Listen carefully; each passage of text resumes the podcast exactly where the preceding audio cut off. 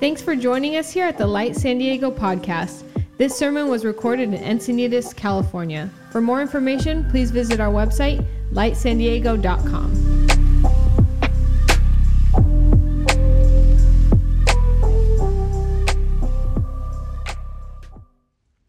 Well, I've been looking forward to this Sunday for quite some time. Uh, we are beginning a new series, a 10 week series called Future Church. Uh, this was originally put together by John Mark Comer and Dave Lomas in Portland and San Francisco. And uh, we, in partnership with Park Hill Church and Neighbors Church in San Diego, with their permission and their content, along with our own and our own conversations, have kind of dreamed and prayed together to come up with something we believe is timely and prophetic for this moment as the church and specifically for our church, for Light Church, in conjunction with what God is doing through these other communities. And I think that what we're going to be covering these next few weeks is critical and so significant. So I would just encourage you just to lean in these next few weeks and just to really be prayerful as a church. We kind of walk through these different themes and topics of what what is it like for Jesus to speak to the church in 2021 in San Diego? And wanted to, before I dive into the message, a um, couple of resources that might be helpful for you along the way. Just three books that have helped shape what we're going to be talking about, on top of obviously the scriptures. Uh, number one, Tim Keller uh, came out with a book recently called how to reach the West. And it's kind of, he wrote this as kind of uh, before he goes to be with Jesus, kind of this book he wanted to give to the church. Um, and it's brilliant. The cool thing is, it's totally free. Uh, it's you can listen to the entire thing um, on its podcast. Just look it up, or you can go download it from his website. Uh, the second book is called Beautiful Resistance by Jon Tyson. He's been a huge influence on me. Um, and his book just talks, just, his book encompasses a lot of what we're talking about. And lastly, a book that came out a couple years ago, The Ruthless Elimination of Hurry by John Mark Comer, talks about some of the response to what the world is going through right now and how to live counterculturally in the way of Jesus. So, quick commercial check those three resources out um, might be things to check out for you, your family, friends, roommates, open table, um, because they can really kind of help aid in this journey. So I want to begin by sharing a story. Uh, Jen and I love plants. We have plants in our house, we have plants outside our house. Um, the, one of the first jobs I ever did was doing landscaping. Uh, but just because we love it doesn't mean we're very good at it. And in the very front of our house, we have these bougainvillea plants that we planted a year and a half ago or something with these hopes that they would just grow all over our house in these vines. And um, so I we put new soil in, planted them, watered them. And a year later, they're just like pretty much dead. Uh, two of the three have no more green on them. One of them has a little bit of green on them. And so we're like, okay, let's give it one more shot. So we go and get new soil, take them out, put new soil in. And I bought some like Miracle-Gro or something like that. And as I'm doing this, my neighbor from across the street, his name's Jack, and he's like the ultimate neighbor. He has every tool. He's always around, willing to help. And he comes up, he's like, hey, what are you doing? I'm like, I'm like, hey, I'm just trying to get these plants back to life.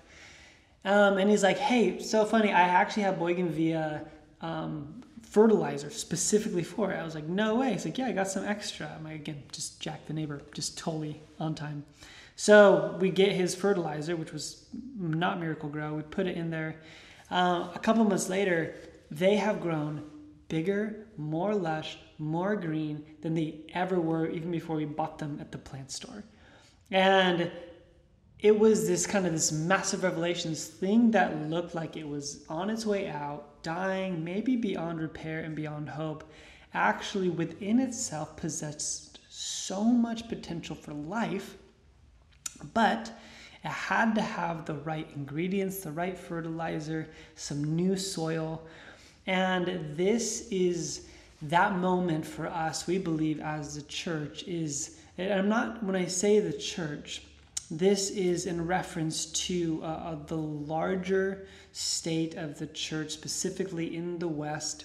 I'm not talking specifically about Light Church um, or any particular church, but largely what we're all a part of. We're all a part of this family. And statistically speaking, there has been a lot coming out that has kind of kind of pinned it as it's in trouble. It's in decline.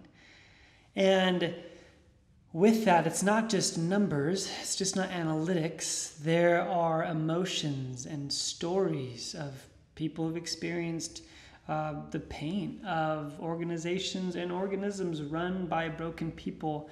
And so we're left in this moment where we have to know what to do. And so today we're going to be kind of having this 30,000 foot overview of what we're going to be doing in this series and why we're doing this series at all. So if you're a note taker, you're going to have six points on your screen. Number one, we're going to talk about an assessment. Then we're going to move through kind of this growth process, this renewal process, the seed. We're going to be talking about the beginning of the church. Then we're going to talk about the roots, how that church began to spread in a really hostile environment, and then how those roots produced growth even after the fall of Rome, and how it continued to create beauty in the face of resistance. And then um, hundreds and a couple millennia, hundreds of years later, a couple millennia later, um, it seems that we are about to experience a new sprout, something new that God is doing. Um, and that begins with an assessment of the soil. So we're just going to walk through those things. And so, first, is why are we talking about this series? Uh, Tim Keller posed this question in his book. He says, What happens when going to church becomes unthinkable? There's always been a certain amount of persecution that every follower of Jesus has faced, uh, but it is becoming um, ex- exponentially greater. And I don't know if you've sensed this in the culture, but it seems that things that the Bible claims are all of a sudden hostile to what the culture says is right and wrong. Not to mention that what the culture is saying is right and wrong is constantly changing and evolving. And if you're not changing and evolving with it, you are likely to be pushed aside, ostracized, or just cut out altogether. Keller says this We are entering in a new era in which, in many places in the West, there is not only no social benefit to being a Christian, but an actual social cost to espousing faith. Culture is becoming more actively hostile toward Christian beliefs and practices. Semi biblical, generically religious beliefs in God, truth, sin, and the afterlife, kind of these religious dots, are disappearing in more and more people as culture produces people for whom Christianity is not only offensive, but incomprehensible. And may, maybe, just maybe, this isn't just a modern problem uh, produced by uh, whether it's the technological revolution or the Enlightenment or uh, postmodernism or relativism, whatever you think, secularism that you might peg it, maybe this is actually a human problem, an ancient problem. Think about Joshua 21 25 says, In those days, thousands of years ago, there was no king in Israel and everyone did what was right in his own eyes. Uh, could there not be a more timely assessment to where we are? Um, Mark Sayers, who's a sociologist and pastor in Australia, has recently said, I've said it here before, he says, We want the kingdom without a king. And so there is this heavy honor shame type push within the culture to believe this, say this, don't say this. All the while, there is an absolute rejection of any sort of king whatsoever. And it all sounds so provocative and maybe even enticing to many of the people who maybe not be tuning into this video. What do we do with that? What do you do with those people who going to church or aligning yourself with a biblical worldview just seems unthinkable? One of the things that Keller says in his book, I think, is so wise. It says today a Christian high theory might might profitably begin a question by questioning our culture's claims to neutrality, objectivity, and universality. It would engage the late modern secular view of the world publicly. It should show how, in in an effort to free the individual self, which is, by the way, kind of the greatest moral good of our culture, culture has led us to our current condition in which, and so I love this, his kind of diagnosis of where we are as a culture. Uh, all of this hyper individuality, do whatever makes you happy, believe whatever you want to believe, but don't enforce it on others, regardless of the fact that that is in self putting your view on someone else. This is where it has left us. All values are relative, all relationships are transactional, all identities are fragile, and all supposed sources of fulfillment are disappointing. And so, as much as this is a current event, a current problem, this is also not shocking to God. And I think that's really important for us to understand where we are as the church in the midst of the culture we inhabit does not frighten God. He's not put off by it. And as his bride, as his body, neither should we. But the question isn't coming up with something new. Rather, the solution might be going back to what always was. So let's begin with the seed. Let's begin the very first time we are introduced to the idea church. You ever think about that? The very first time the word church is ever mentioned by Jesus? It's in Matthew 16. It says, When Jesus came to the region of Caesarea Philippi, he asked his disciples, Who do people say the Son of Man is? They replied, some say John the Baptist, others say Elijah, and still others Jeremiah or one of the prophets. But what about you? He asked. Who do you say that I am? I mean, if that's not just one of the most gripping, significant questions we could ever be faced with. Simon Peter answers, You are the Messiah, the Son of the living God. Ding, ding, ding. Right answer, right? Jesus replied, Blessed are you, Simon, son of Jonah, for this was not revealed to you by flesh and blood, but by my Father in heaven. And I tell you that you are Peter, and on this rock I will build my church, and the gates of Hades will not overcome it. I will give you the keys of the kingdom of heaven. Whatever you bind on earth will be bound in heaven, and whatever you loose on earth will be loosed in heaven. Then he ordered his disciples not to tell anyone that he was the Messiah. Now, uh, right now on your screen, you're going to see three different pictures show up um, of Caesarea Philippi. This is an actual archaeological site you can go and visit today. I went and got to see it two years ago. Um, and amongst these two pictures, you're going to see kind of this ancient uh, stream embedded against this massive rock wall that they built these temples into. Um, there also should be an image of, of a reconstruction of what we thought these temples could have made. But a couple of things to point out. Number one, Caesarea, Caesar, um, took over this old Greek town and made it kind of the Roman presence in that area. So Jesus takes his disciples pretty far out of Galilee, a lot more north, and takes them to this town that is essentially their Rome. It's where Caesar is worshipped. And while he's there, he goes up and he makes reference that the gates of hell, the gates of Hades, will not prevail. Well, the gates of Hades was an actual place right there along the wall. If you see that cave cut out in the wall, there's a spring that come out that they believed was the actual physical gate to the underworld. And it was at that place that they would worship this god named Pan, who was the shape of a goat, and they believed he was the lord of the underworld. And they would do horrific things like sacrifice children.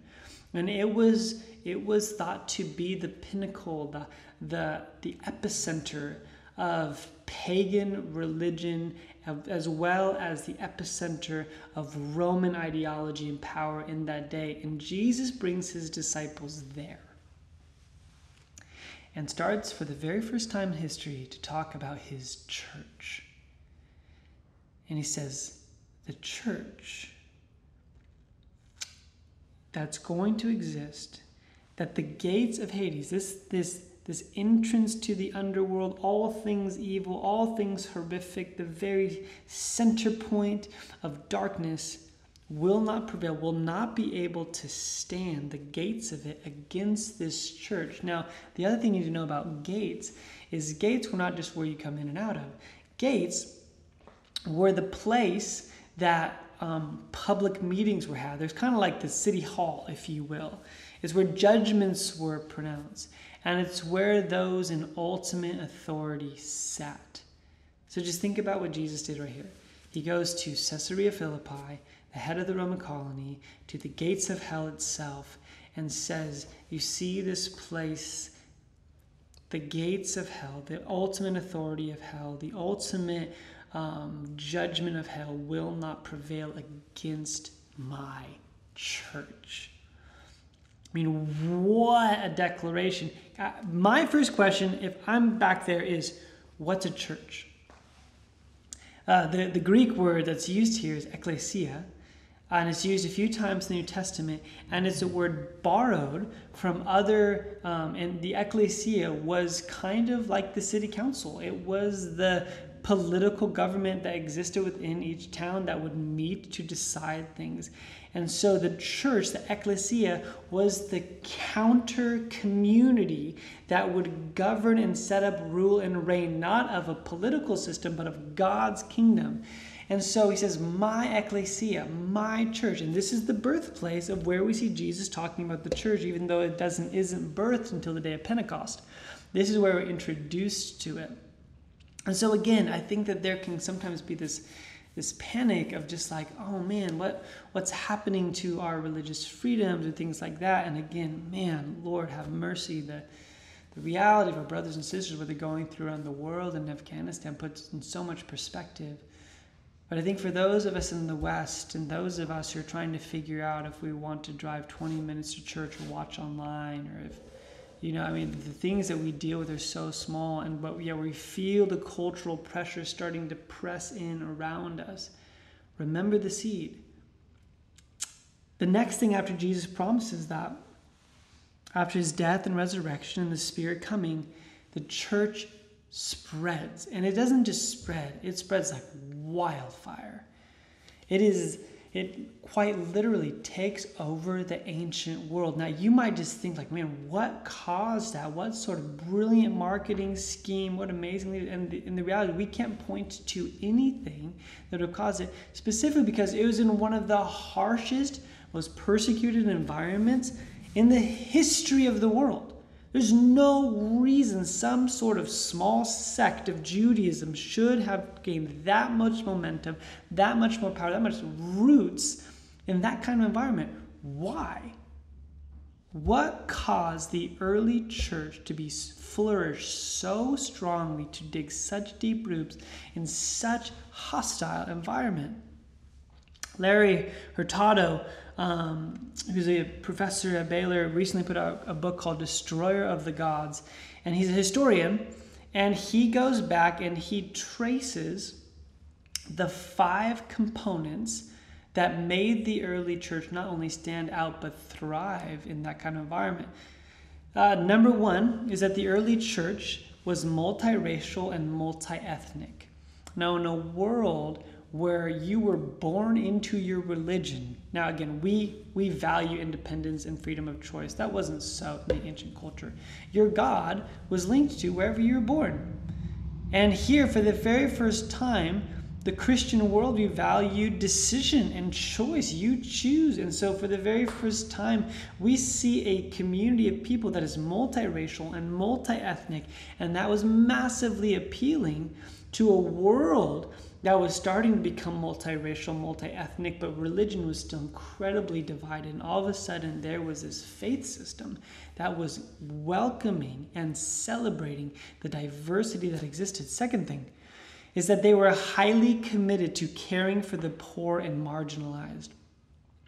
When most, most new philosophies or faith systems would gravitate towards those of influence and power, the early church moved magnetically to the margins and to the lepers and the sick and the prostitutes and the poor. It's where they spent their money. They were wildly generous. Um, many accounts of people selling their entire estates just to feed the poor. And they continued to do that, and they got they became known for this multiracial, multi-ethnic community, a community that was radically concerned with the poor. Number three, um, they had non-retaliatory. Uh, they were a non-retaliatory community marked by a commitment to forgiveness, and so in the early church, many thousand, countless people died for their faith, and they were known both in the gladiator arena and all throughout the world as a people who would not retaliate violently. A matter of fact, they were known for praying prayers, Father, forgive them. They don't know what they're doing. Why? Well, it's what Jesus did. And so they kept trying to kill them faster and faster, and they kept not retaliating violently and just praying blessing upon their persecutor. And you can imagine the head of the world starting to look at this early new movement. Number four, they strongly and, pra- and practically were against abortion and infanticide, uh, not just as like a political ideal, but as a practical way of living. There are historical accounts of the church going to places where children were thrown out as sacrifices to the gods or to be sold as slaves and to be welcoming them into their homes and raising them. These were the children that weren't the gender that they wanted, these were the children that were born with disabilities.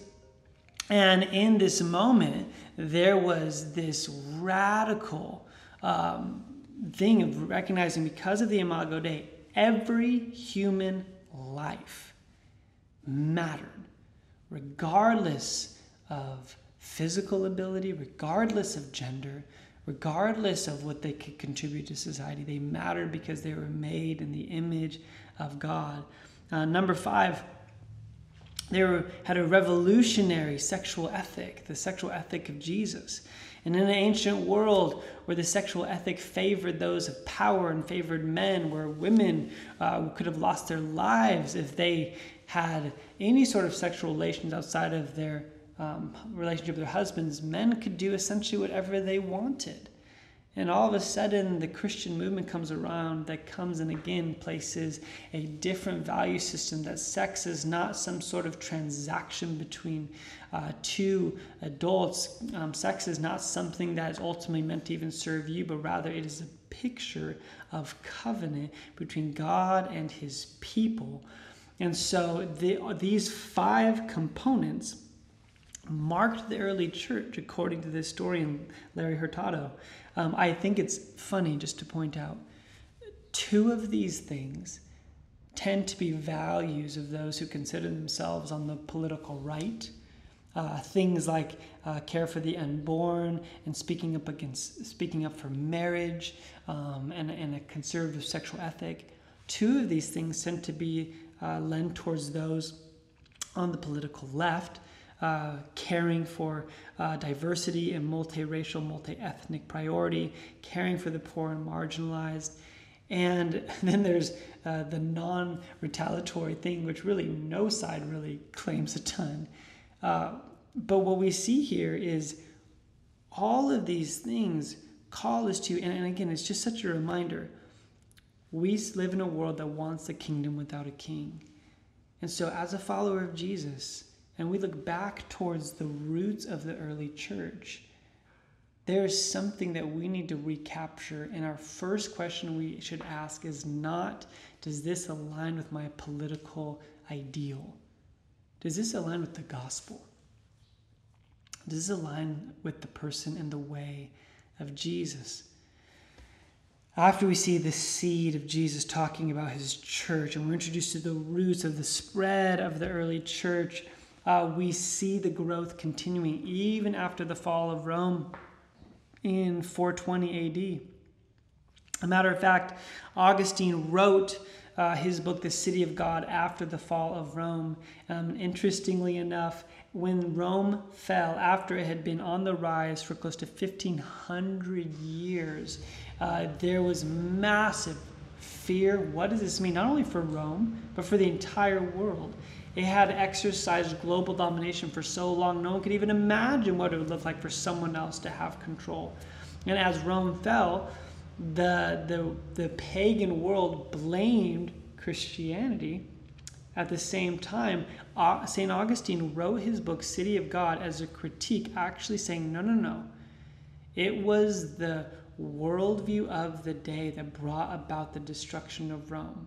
And it was in that moment that the church began to leave into these monastic societies largely in fear for their life and they began to live um, and live out the way of jesus together not so much to run away, but rather to fortify so they can continue to bring influence. This is where we get things like the Desert Fathers and things like that. And it was it was amazing what happened when the church didn't crumble with Rome. It grew in these monastic communities. Um, and that's continued itself. A matter of fact, just a hundred years ago, um, less than a hundred years ago, Dietrich Bonhoeffer, in the face of Nazi Germany, began to construct a small group of a couple hundred pastors he called Finkenwalde.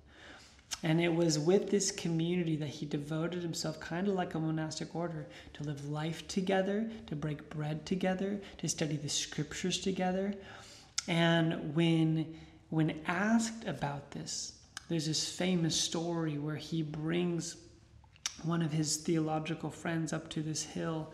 And on one side of the hill is where he is training these young pastors. And on the other side of the hill, across the river, there is a young Nazi training camp.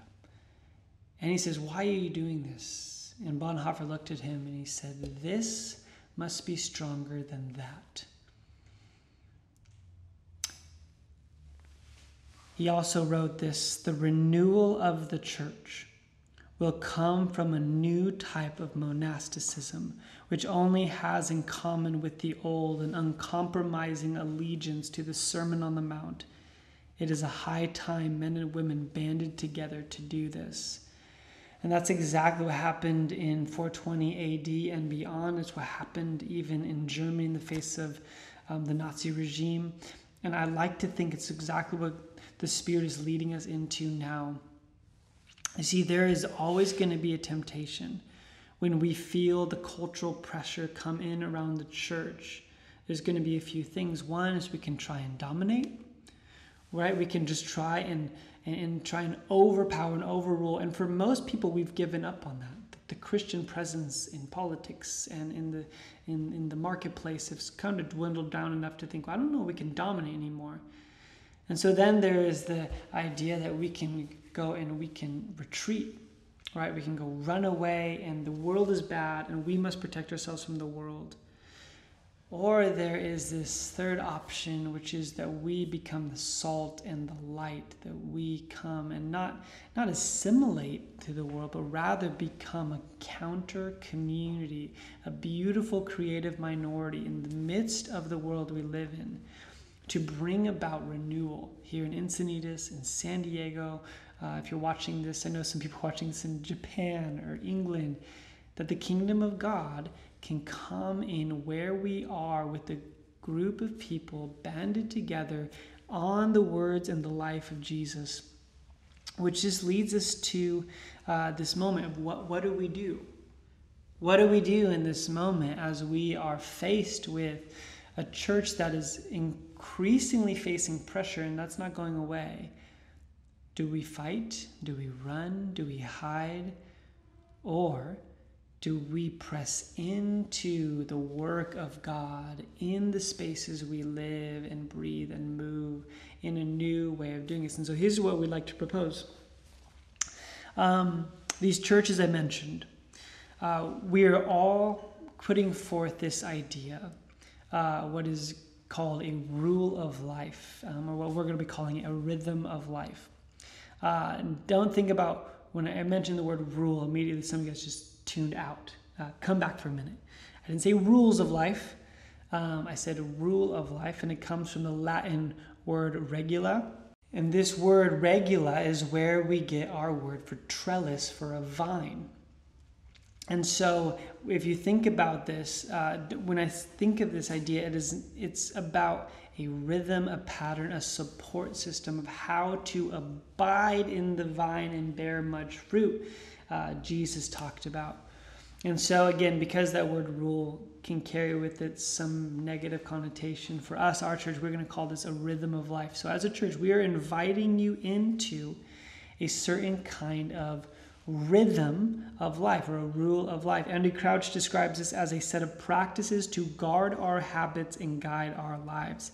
Stephen Macchia says this it is a holistic description of the spirit empowered rhythms and relationships that create, redeem, sustain, and transform the life of God invites you to humbly fulfill in Christ Jesus.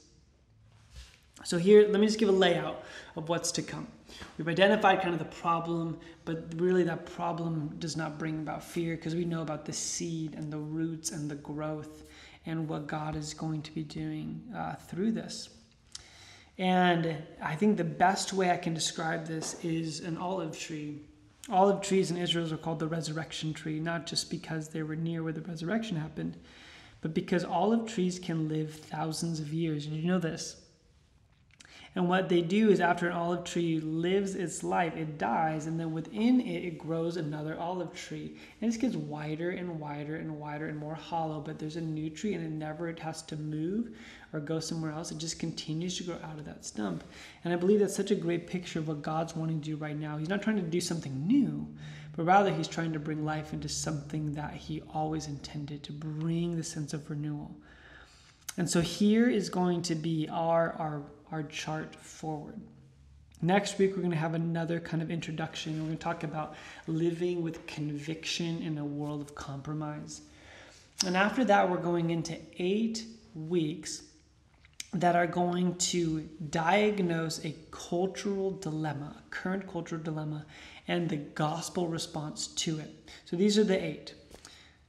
Number one, we're going to be talking about being a community of tight knit, loving relationships in a culture of individualism and isolation. Number two, we're going to be talking about being a community of orthodoxy in a culture of ideological idolatry. Number three, we're going to talk about being a community of holiness in a cultural culture of moral relativism. Week four, we'll talk about being a community of contribution in a culture of careerism. Number five, a community of peace in a culture of fear. Number six, a community of peacemakers in a culture of polarization.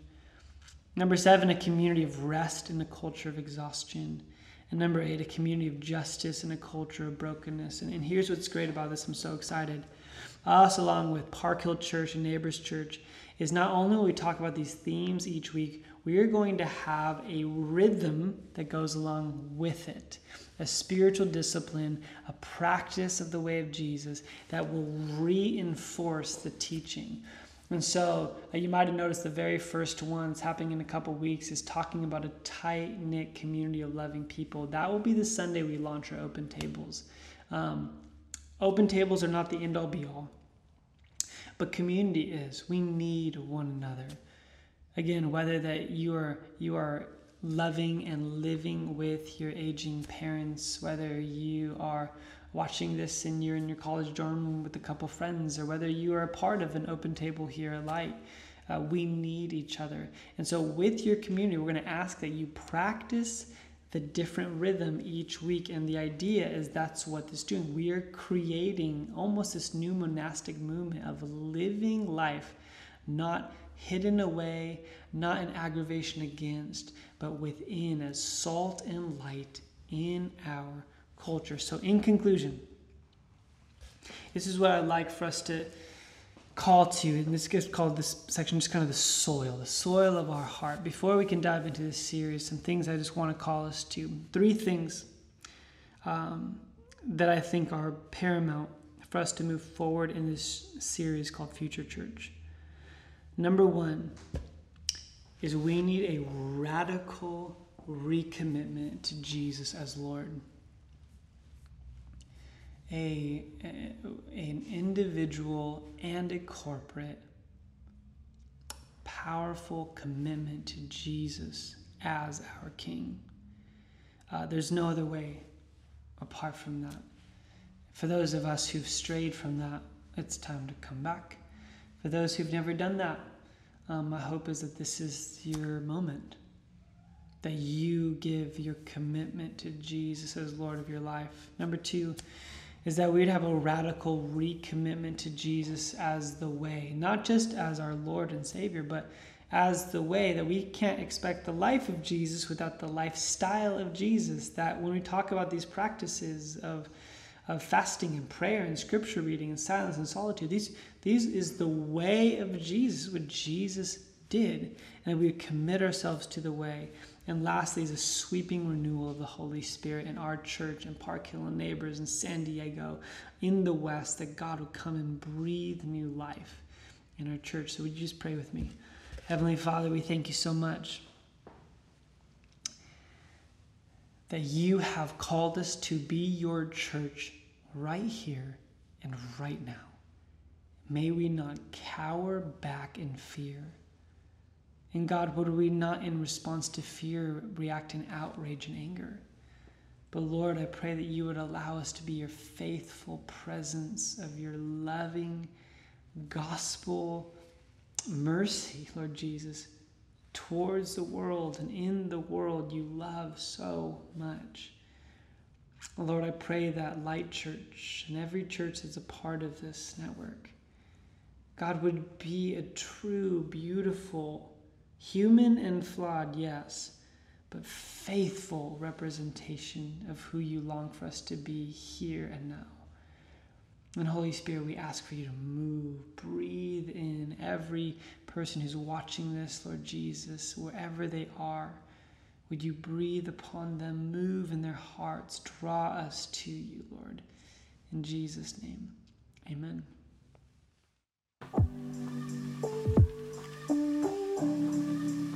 Thanks for joining us here at the Light San Diego podcast. This sermon was recorded in Encinitas, California. For more information, please visit our website, lightsandiego.com.